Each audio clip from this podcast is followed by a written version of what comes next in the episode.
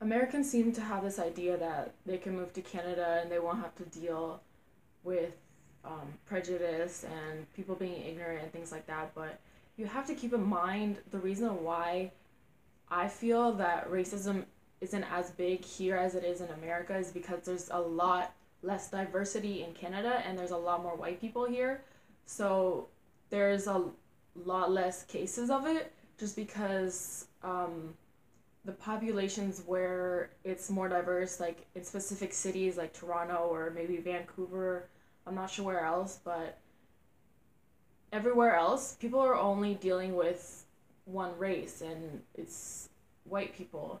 And they don't have so many incidents as America where there's uh, innocent, innocent people getting shot just because there's just less black people in Canada.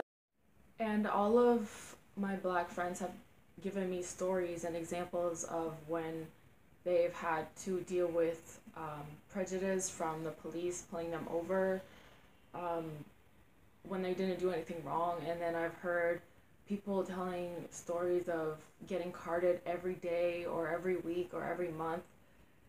For people who may not believe me, I just have a quick story I want to tell, um, just to kind of back up my opinion. And over um, the holidays, I went to dinner, um, like a Christmas dinner, um, to my mom's ex husband's sister's house. So it's kind of like a step aunt situation, but we're not related anymore. Anyway, I had known them for a while. I've never been close with them, but they seem like pretty nice, decent people. They're like in their 50s. They're like older and they're all white. And it's in this small Canadian town. But looking back, I can't think of an incident where she has said anything racist as far as I know. I was young when I used to go to her house for dinners and things like that, so I may just not have known or may not remember. But when I went to her house for dinner, I asked to go to the bathroom, and there was nothing in her house to say that she was um, racist to prove that. But when I went into her bathroom, it had um, Confederate flags all over the bathroom, all over the walls. There was decorations, if you can call it that, um, of the flag. There was at least four or five, and I will insert pictures here to um, show you what I saw.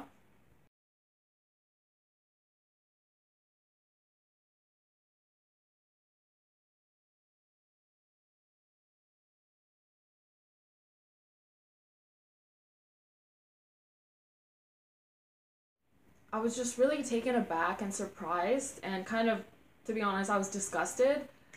And I was so shocked because she had never said anything that proved that she could be racist. But then again, I never seen her around black people before because only white people live in this town that we live in. Um, but I was so shocked that I just I didn't know what to say. I didn't know if I should bring it up to her or or just ignore it or I didn't know what to do.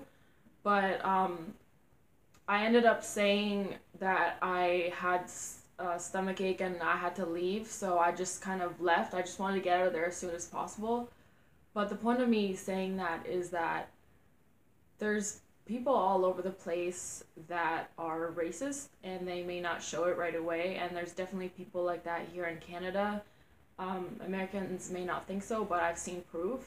It's honestly just a shame to me, but the good thing I feel like is that it's mainly older people like 40, 50 and over that feel that way.